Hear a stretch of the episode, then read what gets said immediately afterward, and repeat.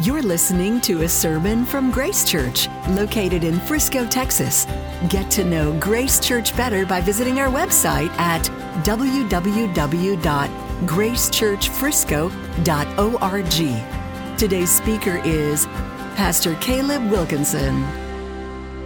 Hey guys, for those of you who haven't met yet, my name's Caleb, and I get to be one of the pastors here at the church, and I have the privilege of opening up God's Word with you this morning. We're going to be in John chapter 13, verses 31 through 35 this morning. So you, you have a, a, hard copy of the Bible, you can open it there, uh, and we'll have it on the screen as well.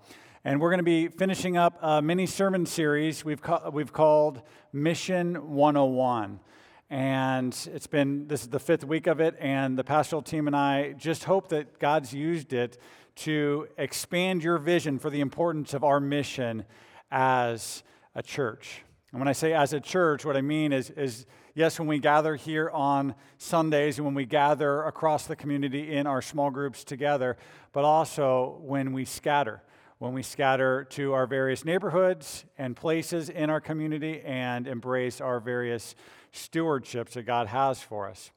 So we, we hope, again, that this last five weeks has been used by Him to expand your vision of the importance of his mission for us.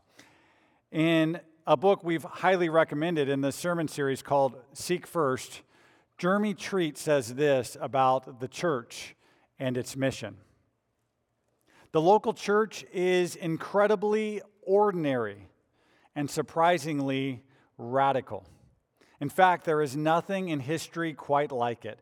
Kingdoms have risen and fallen, movements come and go, but the church of Jesus remains withstanding the worst the world can throw at it, and marching on with vibrancy and purpose. If you want to make a difference in the world, you can start by getting involved in the local church. When you join a local church, you are stepping into the stream of the Lord's constant work of bringing His reign on earth as it is in heaven. Amen. Now, this morning, I'm assuming every one of us wants to make a difference with our lives in the world. But do you believe this? That you can start by joining the work of the local church, by being involved in the local church? And that when you do, you're stepping into the stream of the Lord's constant work of bringing His reign on earth as it is in heaven? And do you believe this? For those of you who don't believe this, I want you to know I'm so glad you're here. But I want to put my cards on the table a bit and let you know that I hope that your mind is changed in our next 30 minutes or so together. And that by having your mind changed, your life will be changed. That you'll have new and deeper uh, vision for your life, goals and priorities and all that. So I'm glad you're here. And if you already are convinced of this, I'm glad you're here too. And I hope that Jesus will use this time together in His Word to encourage you to keep going, to keep pressing in in our church. Okay, our mission as a church is to make disciples who love Jesus, His people, and His world. But it's not so much that this church has a mission, as much as it's God's mission has a people. God's mission has a people. God has a purpose with the universe, and He's got a people and a plan to fulfill that purpose. And the very best way we can use our lives is by knowing God's purpose, discovering our place in His purpose, and pouring ourselves out, embracing it. As we seek to discover our place in God's mission this year, I want to tell you what I think is maybe one of the most neglected truths in the church. Okay, it almost feels like a secret. It shouldn't be, but it kind of feels like it is. This is it God's mission is all about people, it's all about loving people. Okay, look, look around for a second. Look around at these people sitting in front of you and on your row. God's mission is largely about loving these people right here. Okay, loving his people. And this isn't to neglect loving Jesus or loving his world. No, we'll see that it's a primary way we love Jesus, and it's a primary way we love his world. Now, that might sound overly simplistic, but it's the truth, and it's always been the truth. Do you want to know how the church initially exploded to reach the whole world with the love of Jesus? In the late second century, a man named Tertullian told us. He, he reported that non Christians were saying this. They were saying, Behold, how these Christians love each other, how ready they are to die for each other. Okay, this, this comment is crucial. Behold, stare at, gaze at what? How these Christians love each other. Okay, it was the mutual love of Christians that was a magnet that drew multitudes of lost people from every walk of life to Jesus. And in a world starved for real love, it has the same potential to do so in our community, in our day today. So, this is what the Lord is summoning us to in His Word. His Word's on a mission. And this is what I believe He's summoning us to this morning. The main point of the passage we'll look at is this pursue God's purpose by pursuing His people. Pursue God's purpose by pursuing his people. Let's open up and read God's word to us. John 13, starting in verse 31.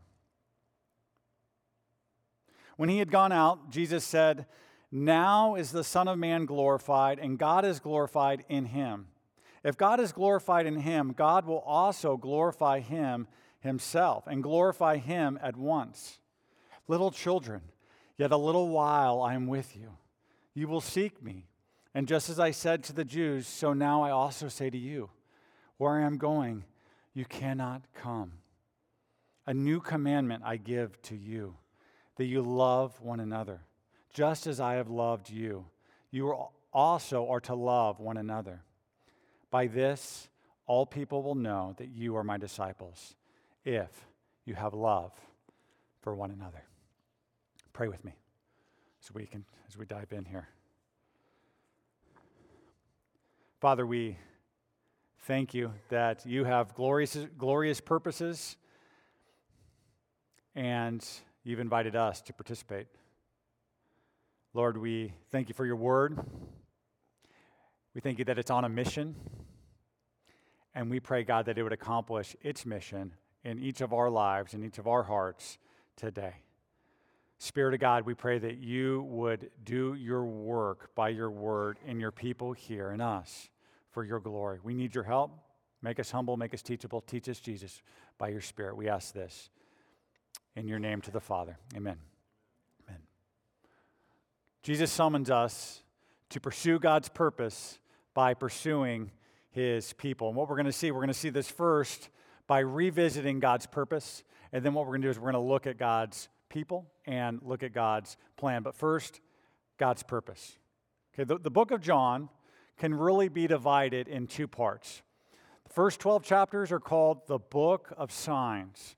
The second chapter, sec, second half is called, starting in chapter 13, is called the book of glory. Okay, the first half, Jesus reveals his glory, and in the second half, Jesus receives his glory. So, so all that's happened up till chapter 13, the, the, the whole point of the first 12 chapters is, uh, you know, those seven signs, Jesus turning water into wine and healing the sick and the blind and feeding 5,000 and walking on water and raising Lazarus from the dead. Those, the whole point of those is to reveal the glory of Jesus.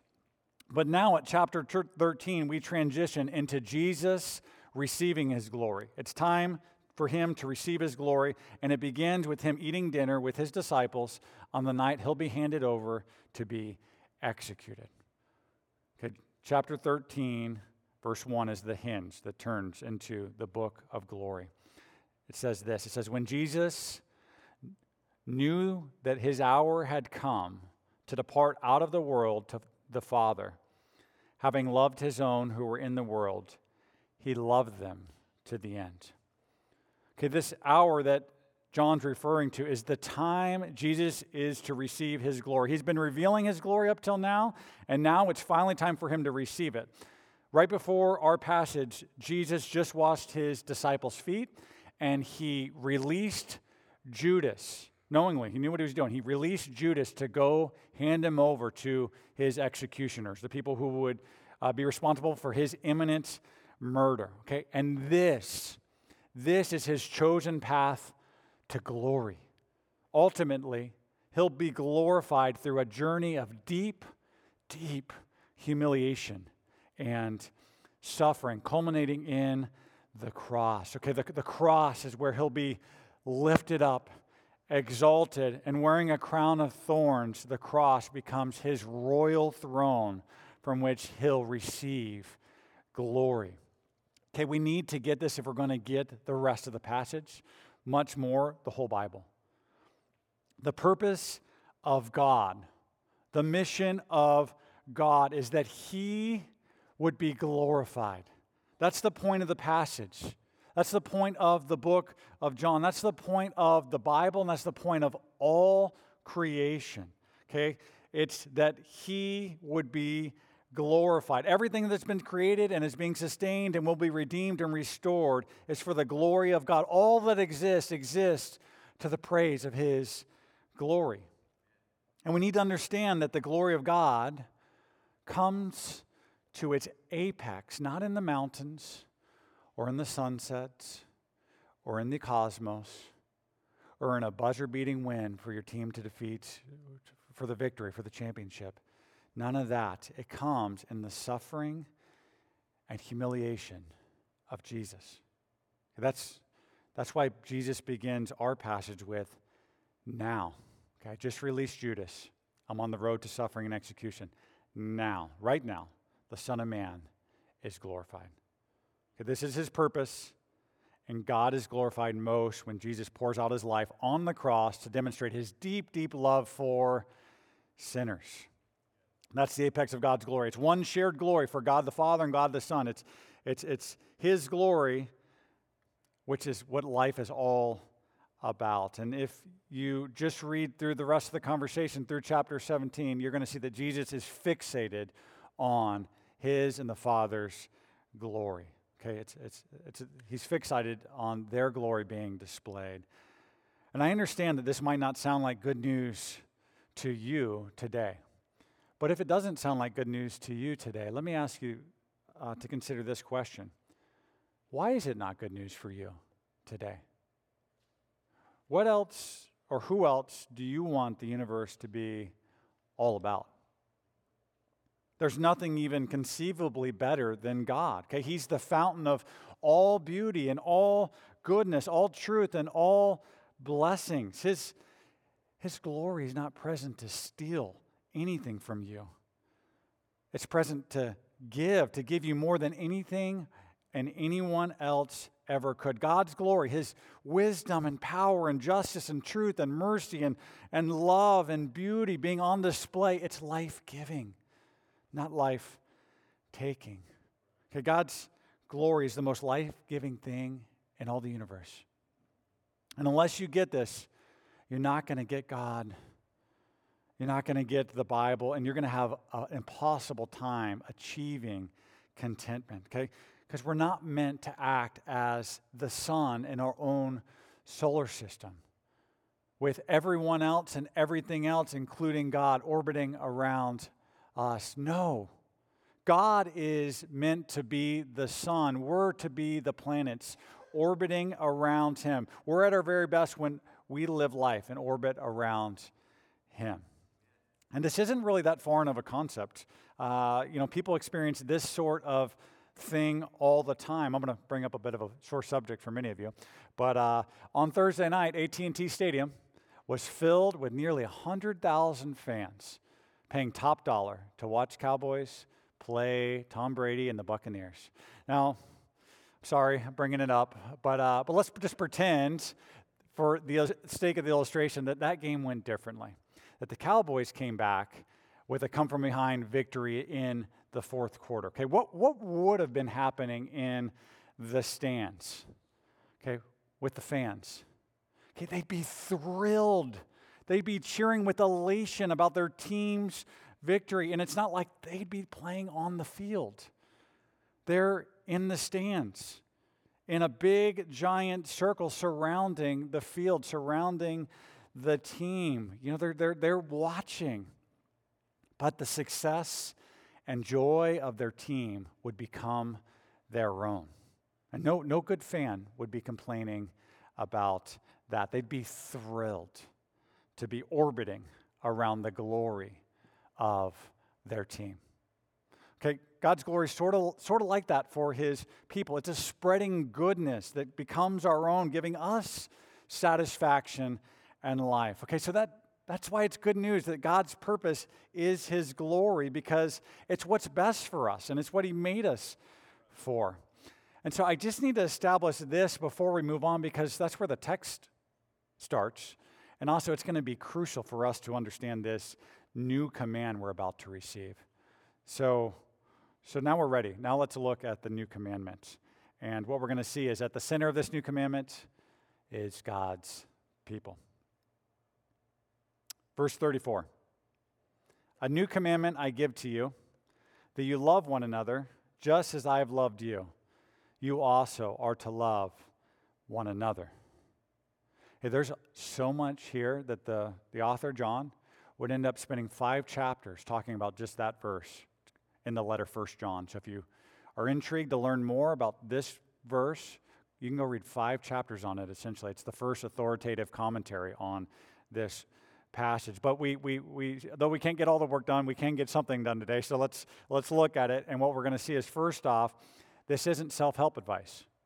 It's not a recommendation or a suggestion. It's a command from the King of the universe, the one who has all power and all authority in heaven and on earth. Okay, he's our Lord and we belong to Him. So He has the right to make demands of us because we're not our own, we're His. Okay, next, it seems pretty clear what the commandment is. It calls us to love one another, but if you're reading it like I've read it or first read it, uh, at first it's surprising that Jesus calls it new, isn't it? Like it seems so familiar and old. Leviticus 19, 8 says, You shall love your neighbor as yourself. It's been around a while, and it's frequently repeated throughout the scriptures, throughout the Old Testament. Jesus mentions it several times. So, so what makes Jesus' commands new? As we slow down and look at it, we'll see at least three things. Okay, first, it focuses our attention not on our neighbors to include our enemies, but rather on fellow believers and disciples. Okay? This command focuses our love on His people. It calls us to love one another. Okay, but let's keep looking because there's a lot more new here. He says, Just as I've loved you, you also are to love one another. Could you see that? Jesus is basing this command on his own love for his disciples. So, this is the second way it's new. Never before had the Son of God come into the world as a man, much, much more a servant, and laid down his life for his people. Okay, this love is off the charts. Their understanding of love is being taken to an unfathomable plane of greatness that had never taken place before.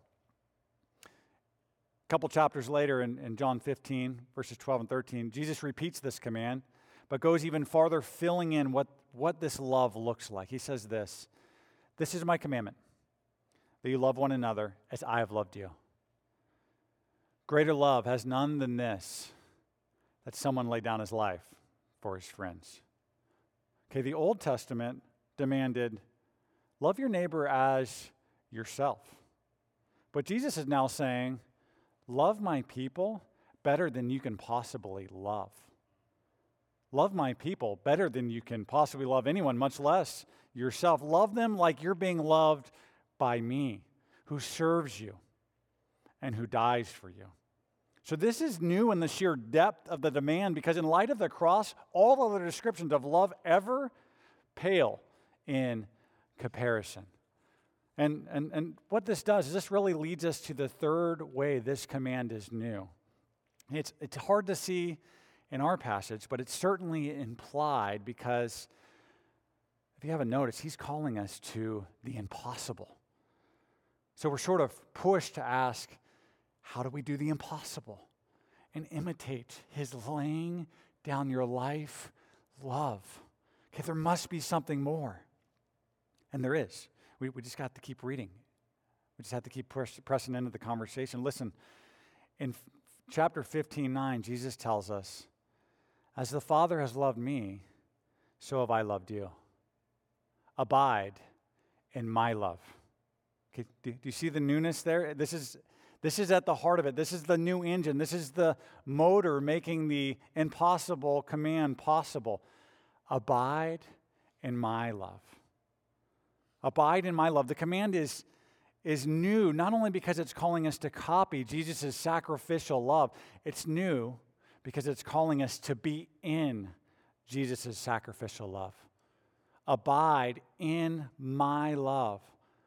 What, what's that mean, abide? What's that mean to abide in his love? It, to explain this, Jesus uses the analogy of a vineyard and a grapevine. He says, a branch on its own can't produce anything. Okay, the power is in the vine.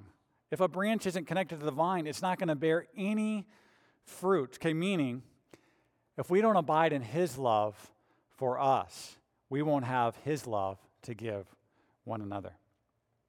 Hey, listen, listen to the way John Piper summarizes Jesus' explanation. Just, just as I've loved you, you also are to love one another. Yes, but not by copying my fruit, but by connecting to my vine. You don't mainly imitate, you participate. You, your love for each other is not a simulation of mine, but a manifestation of mine. Okay, you are the branches, I am the vine. If you abide in me, you can bear fruit. When we, when we love each other in obedience to the new commandment, we're loving each other with the very love of Jesus. This is not mainly imitation, but manifestation. Our lives are in Jesus, and our love is His love. Okay, so we don't mainly imitate. This isn't a command or a call to imitate, we participate.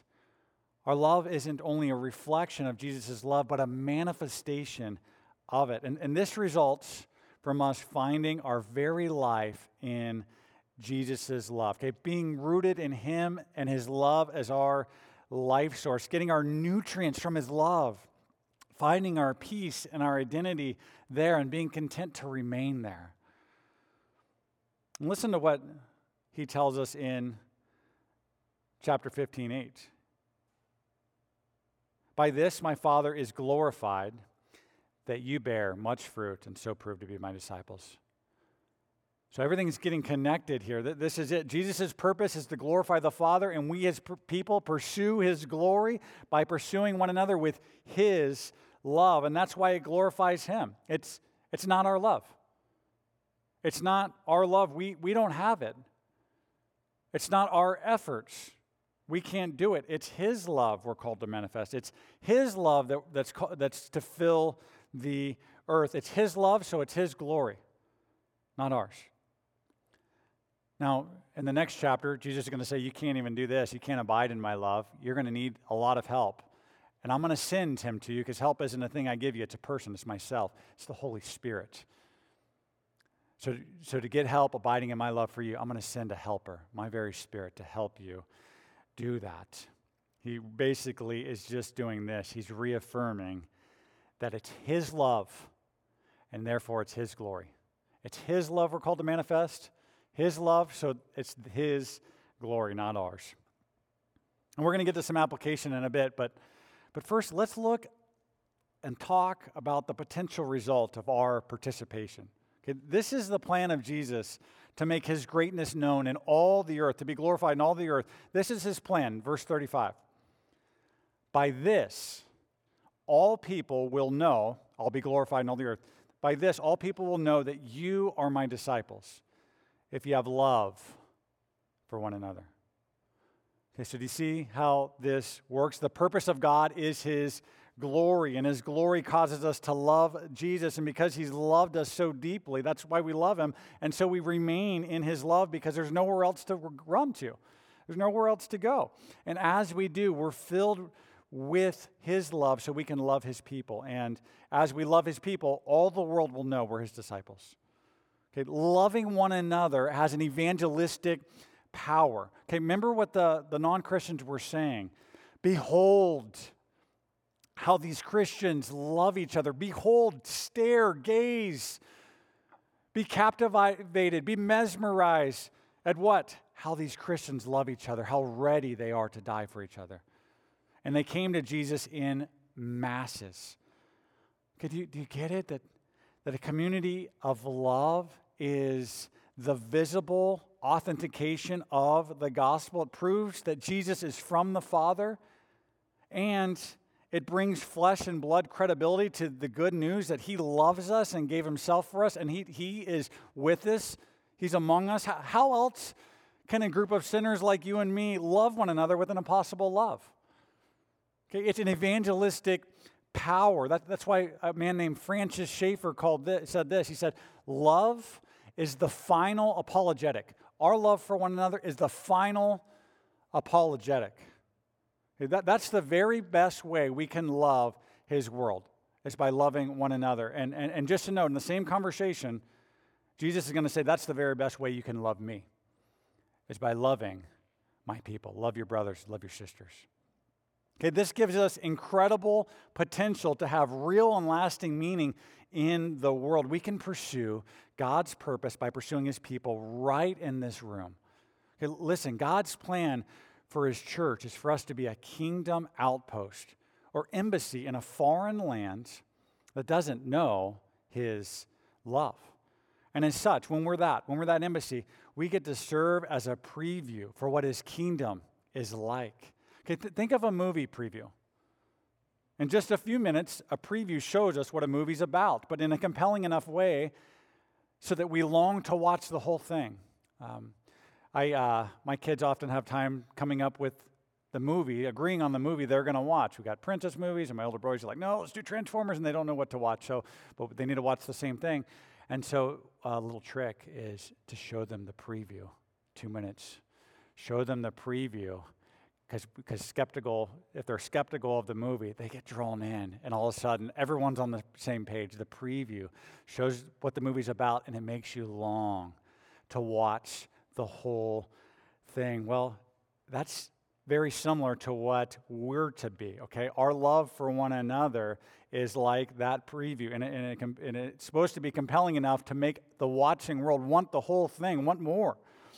And that's what our mutual love is to be for the world, okay? Or, uh, as Australian theologian Michael Bird puts it, he says, the spirit filled church is a global billboard declaring good things that God has prepared for the restoration of all things. Okay, Grace Church, our love for one another is to be a global billboard planned by God to make the world long for Jesus and his kingdom. Okay, we get to be a preview of his kingdom. So today we're left with this question What will we do about it? Like, how will you respond to this? By this, all people will know that you are my disciples if you have love for one another. What, what will you make of this plan? Do you, do you want to jump into the stream of God's constant work in the world and be a part of this global billboard to the, to the world? If you do, we got to pursue one another. We got to pursue one another. So let's get to some application. Jesus summons us to pursue one another. And he, he summons us to pursue one another with ordinary acts of love.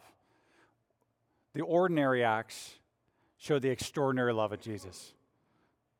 So immediately before he gave this command, he washes his disciples' feet. And, and this was the lowest task reserved for the lowest servant in his day. The, the, dirt, the roads were made of dirt and filled with all the uh, fallout of animal traffic. But Jesus, the king of the universe, lays aside his status and his rights, and he takes on the lowest task. And he, the, right after he does it, he tells the disciples, and you go and do likewise. Now, this probably doesn't look like feet washing in our day, but the idea is to go low and foot washing like service for one another. So, what ordinary acts of love, acts of lowly service, can you do in your daily normal life? Of course, you'll need to know others enough to know their needs, but once you do, it's game on. It's green light for stepping into the stream of what God's doing on the earth. It's time to follow and chase. That's what pursue means. Follow and chase like a dog chases a cat. It's, it's time for us to pursue our brothers and sisters across racial and ethnic and socioeconomic lines. It's time for us to love the weakest, love the oldest, love the youngest, love the poorest, love the richest, love the disabled, love the troublemaker. Love the single and the lonely. Love the afflicted and the grieving. I want to pause here and just let you know, Grace Church, that I see you doing this so well. Like, I, I regularly have watched hordes of people show up in the neighborhood to pack up a family and move them across town or across the country. I've seen you show up when somebody's sick with a meal or when uh, families brought home a baby. Show up with meals and encouragement and, and in other ways. I see you give sacrificially of your and generously of your finances. Like I, I've been a recipient of this myself numerous times, and it's beautiful. It's beautiful and, and, and more. The world is watching. Okay, it might be your neighbors connecting. Maybe you don't even know they're there. They're watching through the window, and they're on a hot Saturday morning in Dallas. They're saying, "Those aren't professional movers there." but there's a lot of them on hot Saturday morning, and they're doing that with joy. And wow, that I think that's their church for them. I knew they went to church. That I think that's their church. I've never experienced anything like that. That's amazing. That's amazing. Or it's your, it's your lost coworkers or family members at the baby shower or at the hospital or seeing you receive the meals or see your grass cut. It's your, your lost companions scanning your social media feed saying, wow, that person's loved. They're being loved. That's the, that's the church. Guys, the world is watching, and I, I, want you to know that I'm so encouraged by Jesus' promise to us here that the world will know, will know we're His because I can see that you have love for one another. I can see it, it's beautiful, and I'm so grateful. The pastoral team, the staff is so grateful to watch you guys knocking it out of the park, loving one another. So I just want to commend you and tell you keep going. Keep going. And, and, and this morning, I think Jesus wants to help us keep going by having us revisit the ordinary acts of love he poured out on his disciples, okay? Because if it's Jesus' love we're manifesting, we do, do well to watch what he does, okay? And there's plenty to glean from just by paying attention to him in the room where it happened, okay? Here's, here's a few ways he loves just here in the upper room. The first one is commitment. Chapter 13, verse 1 says, Having loved his own who were in the world, he loved them to the end. Okay, Jesus was committed to his people to the end. And remember who's in the room. Okay, within hours, Jesus is going to be arrested, and almost everyone is going to flee and desert him. One of the, one of the men, uh, Judas, is, is literally on his way. He's got a foot out the door, ready to go sell him for silver. Another one, Peter, is going to deny three times that he even knows Jesus. Okay, Jesus know this isn't a, this doesn't blindside Jesus. He knows it's going to happen, and yet he commits to them to the end. He loves them, and he demonstrates that love to them by committing to them.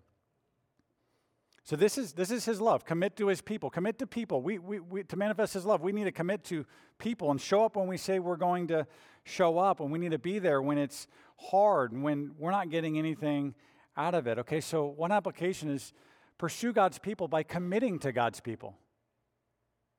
And next, notice Jesus is spending his very last night on earth eating and drinking with his disciples. Okay, table fellowship was a high priority for him, and that's that's a way to show his love to one another, to prioritize table fellowship, to share meals and coffees.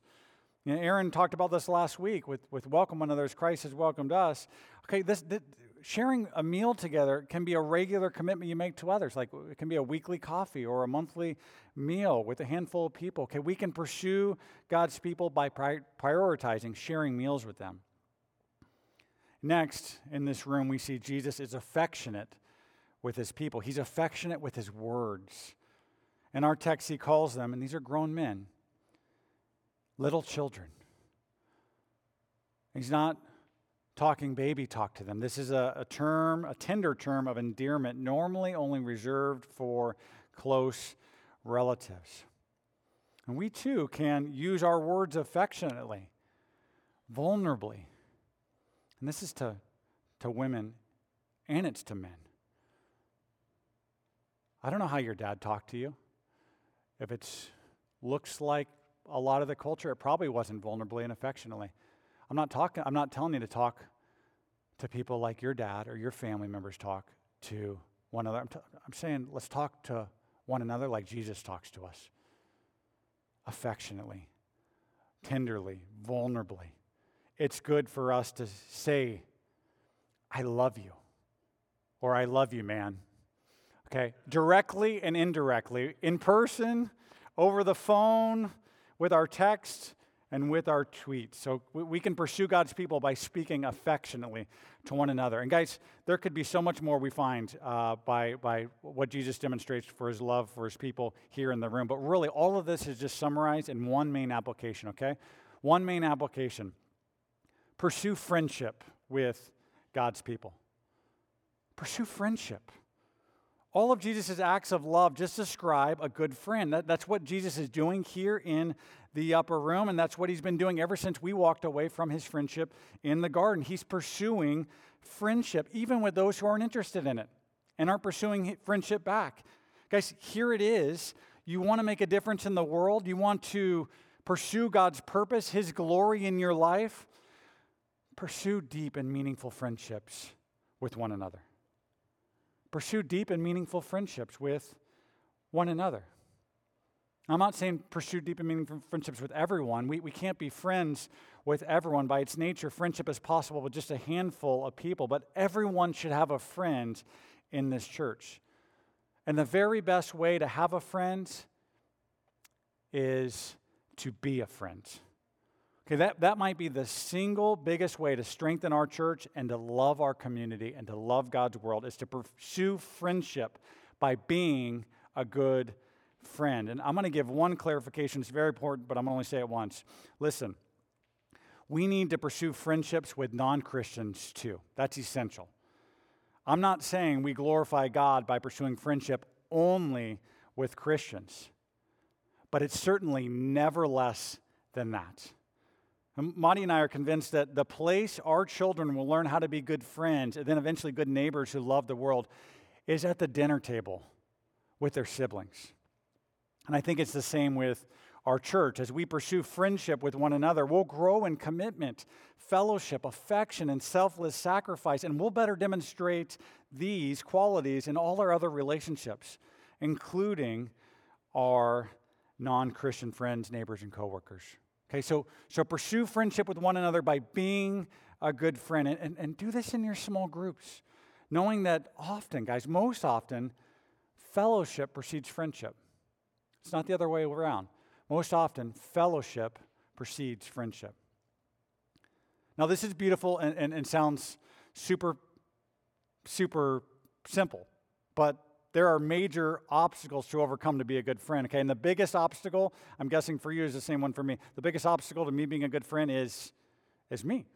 Okay, we, we live in a non committal culture where everyone wants to get their op- keep their options open. Okay, we're plagued by a fear of missing out, so we don't commit to much at all, especially people. But friends, we've been lied to. We've been we've been we've been sold a big fat lie.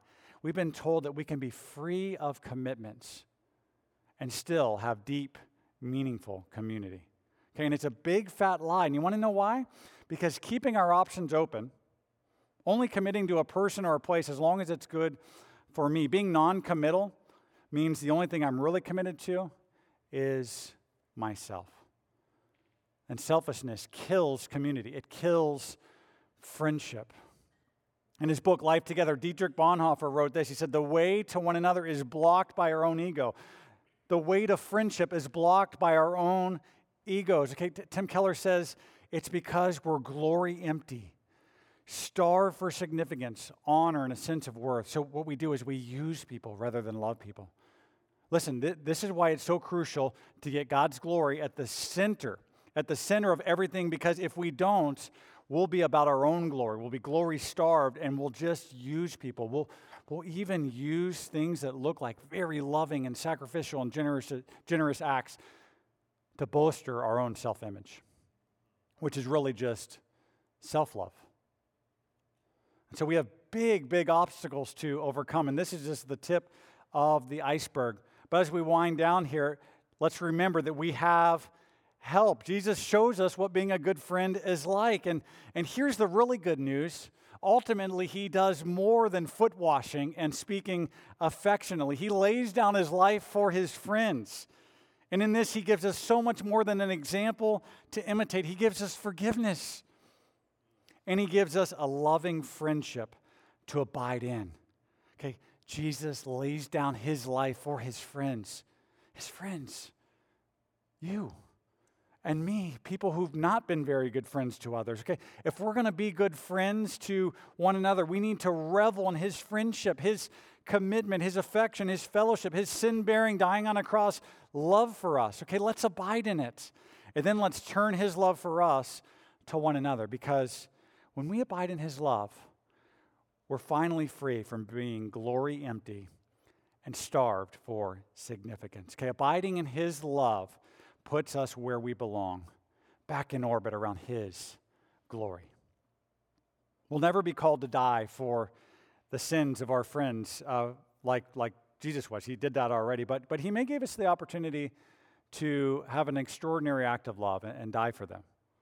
But let me ask you a question as we end here. Do you think you're really going to die for your friend who you won't make a regular commitment to share a meal with? Or who you won't speak affectionately and tender with? Like we have enough to grow in with the ordinary. And more, in large part, it's going to be the ordinary, everyday deaths that tell the watching world that Jesus is real, his love is great, and we belong to him. Okay, so Grace Church, by God's grace, let's pursue his glory by pursuing his people with his love in ordinary acts, and let's trust that when he brings us to the extraordinary, it's just going to be, there's going to be momentum from the ordinary acts that carries us through, that He'll continue to fill us with His love for one another at that moment, okay? The world is watching. The world is watching. Let's pursue God's purpose by pursuing His people, okay? With God's help, let's cause people in our own community, in our own day, to say this Behold how these Christians love one another. We need His help. Let's pray.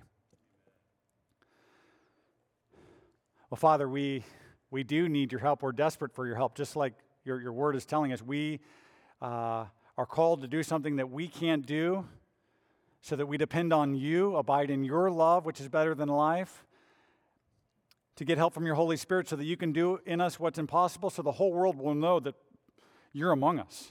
You love us. You're really from the Father, Jesus. We, we pray, Lord, have mercy. Pour out your Spirit afresh on us. Fill us Help us abide in your love. Help us see it as better than life. Help us find our identity, our, peace, our hope in your steadfast love.